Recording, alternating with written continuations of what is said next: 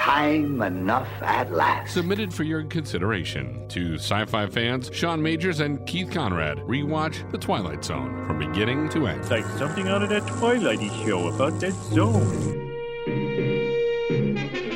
A swimming pool not unlike any other pool. A structure built of tile and cement and money. A backyard toy for the affluent. Wet entertainment for the well-to-do. But to Jeb and Sports Sherwood, this pool holds mysteries not dreamed of by the building contractor. Not guaranteed in any sales brochure.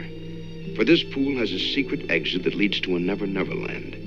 A place designed for junior citizens who need a long voyage away from reality into the bottomless regions of the Twilight Zone. All right, Sean, we can't put this off any longer. I mean, Episode number We can 156 of The Twilight Zone was The Bewitchin' Pool. We could just not do it. We could just not do this, Keith. Save us all a lot of heartache. Listen, I, I, I feel like we feel like we have to.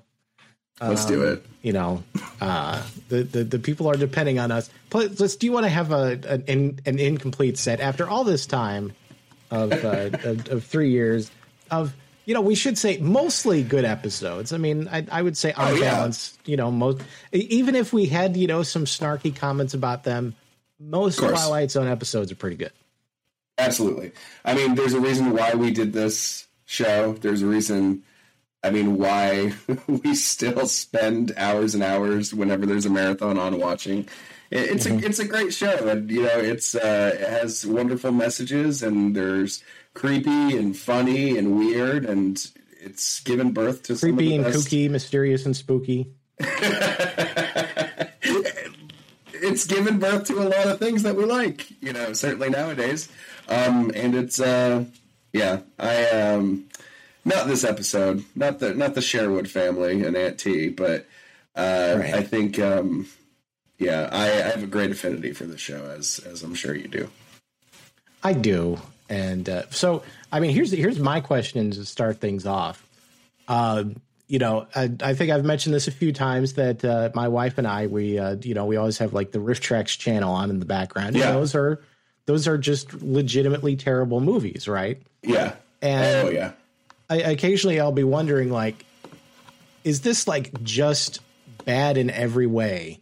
you know, like it, it should never have gotten made, or was you know like this just the wrong person to make it? You know, like they didn't have the budget that was necessary. They they you know the acting was was they probably should have done a better job of casting. You know, there there was something. The story was solid, but you know, just the execution of it ended up being lacking.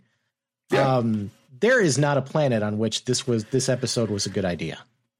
like not even if they had to not even without the dubbing you know um no this episode's boring it's stupid it's it's one of the goofy ones you know that that I don't think it's even goofy. It's just bad. yeah it's just it's out of place i just i hate it there's not a likable character in the whole episode and it's just you know thank god how they i mean obviously there were some production issues that's why like you know this season five is filled with this and like an occurrence at Owl Creek Bridge and you know some that were filmed you know after this but ran before it and um, it's it really is a shame that like a non Ron Rod Serling uh, written episode that is this terrible is like literally the last episode of the Twilight Zone. And I, and I'm not sure what the situation would have been with the Twilight Zone. Um, like if um, this was like like they knew when this aired that Yeah. it was done a- after this, or if you know they there was a possibility they were going to be coming back, and it just didn't work out that way. Yeah, Uh, but it but it feels like, especially with with a lot of episodes, that they were just it, it was just, especially these last few, other than the fear, which the the fear is solid, uh, Yeah. that they were just filler. Yeah, and it's so so. This was supposed to uh, air uh, March twentieth, nineteen sixty four, which would have been a full three months earlier. Um, and uh, the reason why they had to dub it, and I think you actually told me this before I before I even knew it was because there was so much background noise during like the pool scenes, the outdoor scenes that like mm-hmm. the footage was unusable. The the footage was unusable and then and then you know like you couldn't overdub some of it but not the rest of yeah. it so they had to do it with all of it. so they hire Rocky the flying squirrel. They did and and first of all before you even you know, like obviously, so that's less than ideal. Okay, so, yes. so we'll get we'll give them we'll give him credit for that. But strike like, who wrote this that they they named their kids Sport and Jeb, and they're not not like in Arkansas or anything. Like they're supposed to be in a you know and fairly urban environment with uh, sophistic, sophisticated parents, and yes. their their kids are named Sport and Jeb, and the girl is named Sport. Sport and Jeb, and the kid and her best friend in To Kill a Mockingbird were Scout and Jem. Like, what the, what the hell is with this episode? but yeah, you're right. They're they're total hick kids, and mm-hmm. they're they're with like these rich like parents who are you know the quintessential you know 1960s uh, rich parents who you know lost their love for each other and you know, dad drinks uh, an old fashioned and mom smokes a long cigarette out of a, a metal extender. yeah. Uh, and, and I'm not sure, may, maybe this had something to do with the production issues that they had. Yeah.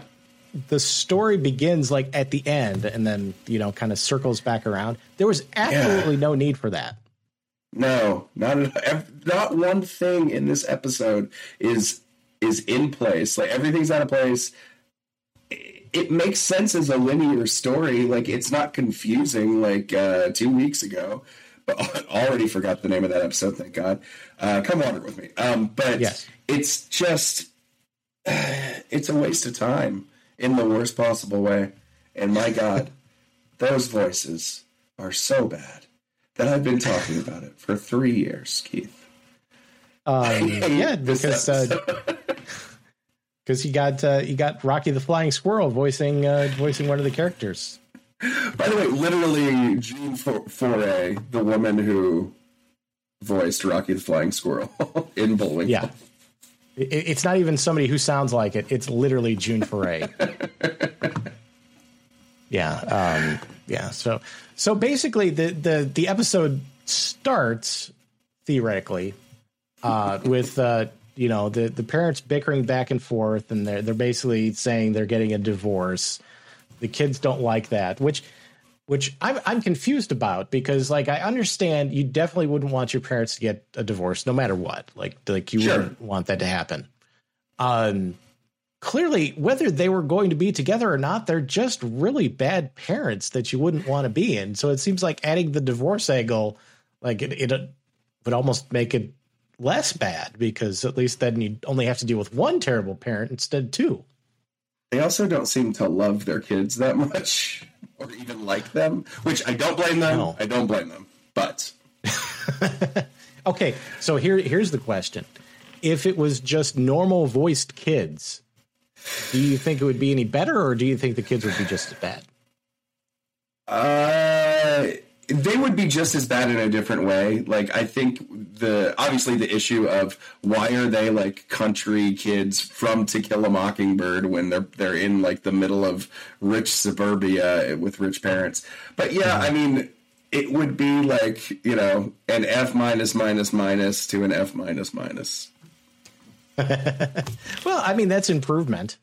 It, it is. So yes, technically improvement if they were actual like non-cartoon characters overdubbed, mm-hmm. but like it's still such a bad, stupid episode, and I hate it. this so after the RiffTrax. It, uh, you know, it, it might very well be. I don't think it, they, have definitely done individual episodes of of things, but it tends to be like, uh, you know, hour long. Yeah, you know, episodes. Um, so um, Earl Hamner Jr. wrote this episode. Uh, he wrote one, two, three, four, five, six, seven other Twilight Zone episodes. The Hunt, a piano. Okay, that was house. that was a good one. Yeah, The Hunt was good. A piano in the house, which I don't remember. Uh, I'd assume that's the one with the like the player piano that makes people, uh, you know, say what they're really thinking. Yes. Yeah, yeah, yeah.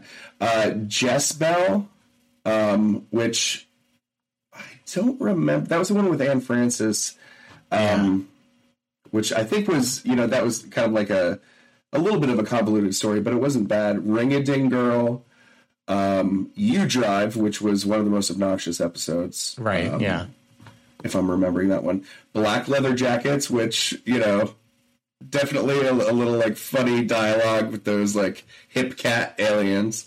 Um, Yeah, hip yeah. cat, sorry. And then Stop Over in a Quiet Town.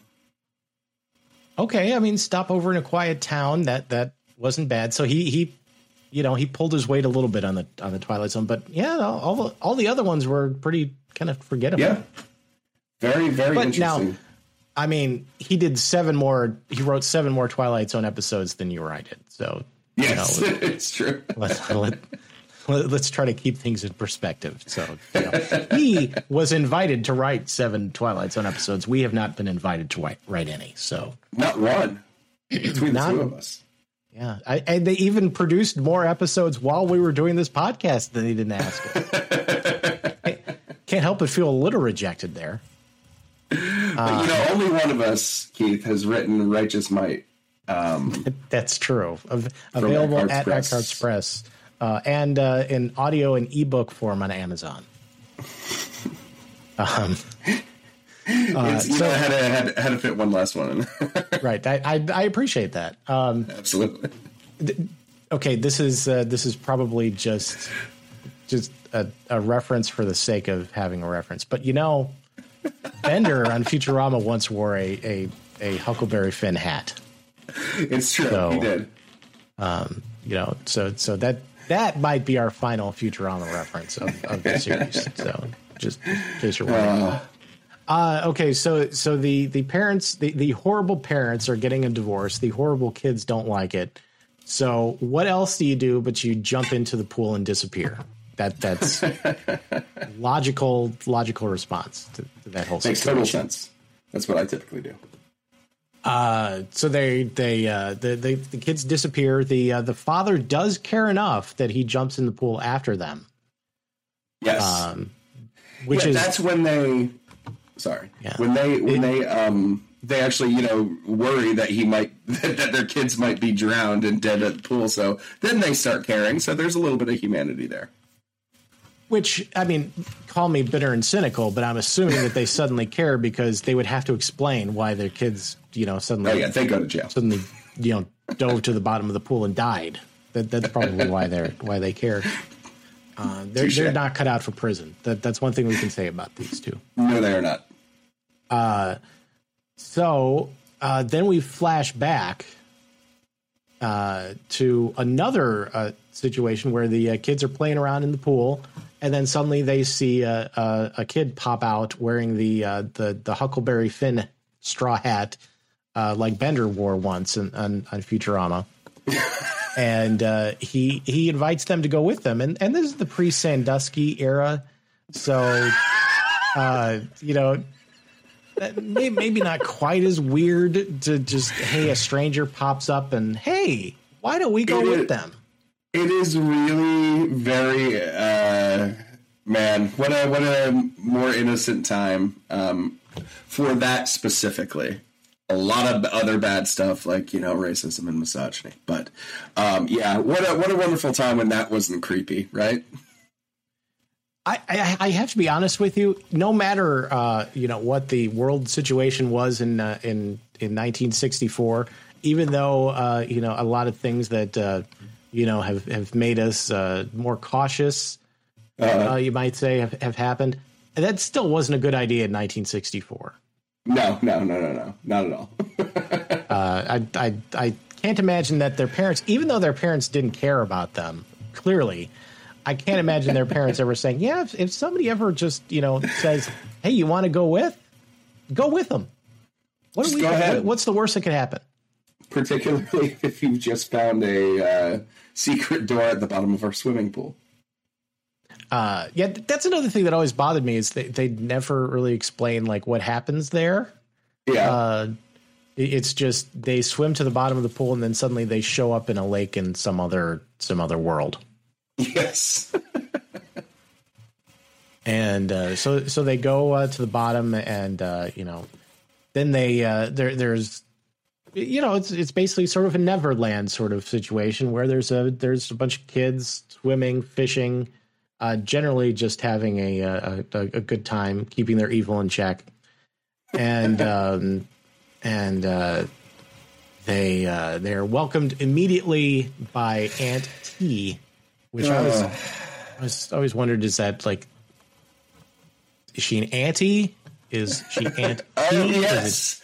it, is it spelled out T? I, I, I, I heard the letter like Aunt T, but I, oh my god, this makes this episode even more annoying. oh god. Yes, we get it, Auntie. God. She she's an she's an old woman who has uh, probably maybe one tooth. yes, it, it is a, it is a chore to look at this woman. I, I apologize to say that, but it is very tough. Uh, to to look at her and even and, and even listen to her speak, it's just it's just very there's just like gums flapping all the time. It's difficult. it, it is, yeah. Um, so they, uh, so so basically, you know, she she says that you know this is a place for uh, you know kids that aren't wanted by their parents. Yes. Um, but um, Sport and Jeb, they don't. And, and by the way, I'm, it should be Jeb with an exclamation point because that, that's just how you spell Jeb now. It is for forever and always. So they, for some reason, um, they don't think that their parents don't want them. And Can't imagine how so- they got they got to that conclusion. Yeah, I, I literally can't fathom why they would why they would even think that. Um, so they uh, they decide to go back, and Aunt T tells them that hey, this is a this is a one time opportunity. You can either stay here in this uh, in this weird world with uh, with me, uh, you know, helping uh, helping bake cakes and clean my dentures uh, or you can go back. But but it, it's a one time thing. You can't if you go back to the uh, to the real world, you you won't be able to come back here. And uh, Sport and Jeb decide, you know, our parents love us so much that, um, you know, we, we just can't we just can't leave them like this. Like every every motivation, every decision, every word said by every character in this episode does not make sense and just adds to how annoying it is. As uh, as Luke Skywalker said in the Last Jedi, every word of what you just said is wrong. um, so they go back, and and this is where we circle back. Uh, they go back, and this is where the parents have told them, "Hey, by the way, uh, we, we've decided to get a divorce." And they they even like lit- literally like this just shows like they may be the worst parents in history The worst. because like it, it's almost a cliche that when parents are trying to explain to their kids hey here's what's happening the first thing they say is it's not your fault right Yeah, yeah, yeah. it, instead these parents say listen it's your fault we're even together so just, just deal with it if it weren't for you two, we would have never had to enter into this awful, awful marriage. And now we're just going to compound the misery. But again, all of this is your fault. Thanks for coming Right, back exa- from exactly. I- uh, E- even even in a fictional world i don't think i've ever heard a parent say that when they were telling their kids they were getting divorced Maybe this episode rules. uh, what a journey. it, it really is. So even though uh, Aunt T had, had told them that they can't uh, dive, you know, they they can't return. They they still go into the pool and they you know they kind of call out to her, much to their parents' confusion. and um, uh, eventually, the the kids disappear as they did in the beginning of the episode, and uh, we we see them living uh, happily ever after with Aunt T, uh, scrubbing her dentures and um, you know she uh sport can hear uh, her parents calling out to them, but uh, decides not to. So it's a little like um, it's a little like a hook, you know, when when Jack, uh, you know, he's in Yeah. he's in Neverland and he he starts to forget uh, er- everything that happened before. It's the same idea. You know, the only thing that that that might be the only right call that this episode makes is that it's not the okay we go back to our parents and now we all learn to love each other like it is an unfulfilling i think in not a terrible way ending but still everything else about this episode is just so bad obviously because i've been a broken record about it for three years but i don't think i mean this it's pretty, pretty widely held as as awful so Yeah, I think, think I even have- when uh, even when it's on like a marathon, like a a person will come on the screen and be like, "Listen, we're sorry. Let's just get through this. we're We had to buy the rights to the whole series, so darn it, we're going to play it." But, uh, yeah, we're sorry about this. you know you don't really have to watch this well Keith, but you we know did- But but we did because you know what, what would be the use of going through you know three years of watching every Twilight Zone episode if we didn't watch every Twilight Zone episode? every single one. Um, you know, it's been a blast, and uh, I think we've really uh, this was this was hundred percent worth it. This was a lot of fun. I hope it was a lot of fun to listen to. Uh, yeah, it was a lot of fun to do. Uh, any uh, any any changes to like your your Mount Rushmore of, uh, of of Twilight Zone episodes? You know, any any any big surprises, or or or do you think like the the top ones in your in your mind are still the the top ones? I think uh, I think they're still pretty much the top ones, and the ones that were always in. I don't know. There were definitely a few surprises where I think I kind of, you know, quote unquote, got episodes a little bit better this time. Um, but yeah, I mean, the masks, uh, Midnight Sun, um, you know, the the the main ones still still are there. How about you? Were there any surprises for you?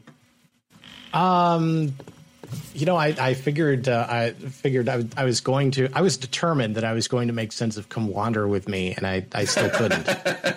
that was a little bit of a surprise. It's not easy, that's for sure. You know, there, there were definitely there, there weren't all that many, but there were one or two that I don't think I had ever seen before, which uh, was, Yeah. was kind of a surprise. Um, Yeah, but but yeah, I mean, like the you know, we, we definitely had some uh, some some different episodes. Like uh, Probe Seven Over and Out was is is always uh, one of my favorites. I and I don't think that was necessarily you know on on, Yeah. on your list. yeah. I I did by the way as we were as we were doing this series, I learned that the the the guy in that episode was the guy from the first episode of Knight Rider, and the woman in that episode was not Elizabeth Montgomery. So my mind was blown on both fronts. there are little surprises here and there, you know. Um, so you know, uh, this this could be the end. We might take a break. Who knows? I think uh, you know we're going to do some soul searching and uh, really recover from watching the Bewitching Pool. It, it'll it'll take a while to uh, to, to to get over it, but you know, if I uh, if I were a betting man, I would say that uh, the two of us will probably come up with something we want to do again in the future. Would not be shocked. A brief epilogue for concerned parents. Of course, there isn't any such place as the gingerbread house of Aunt T, and we grown-ups know there's no door at the bottom of a swimming pool that leads to a secret place. But who can say how real the fantasy world of lonely children can become? For Jeb and Sport Sherwood, the need for love turned fantasy into reality. They found a secret place in the Twilight Zone. Gabatron?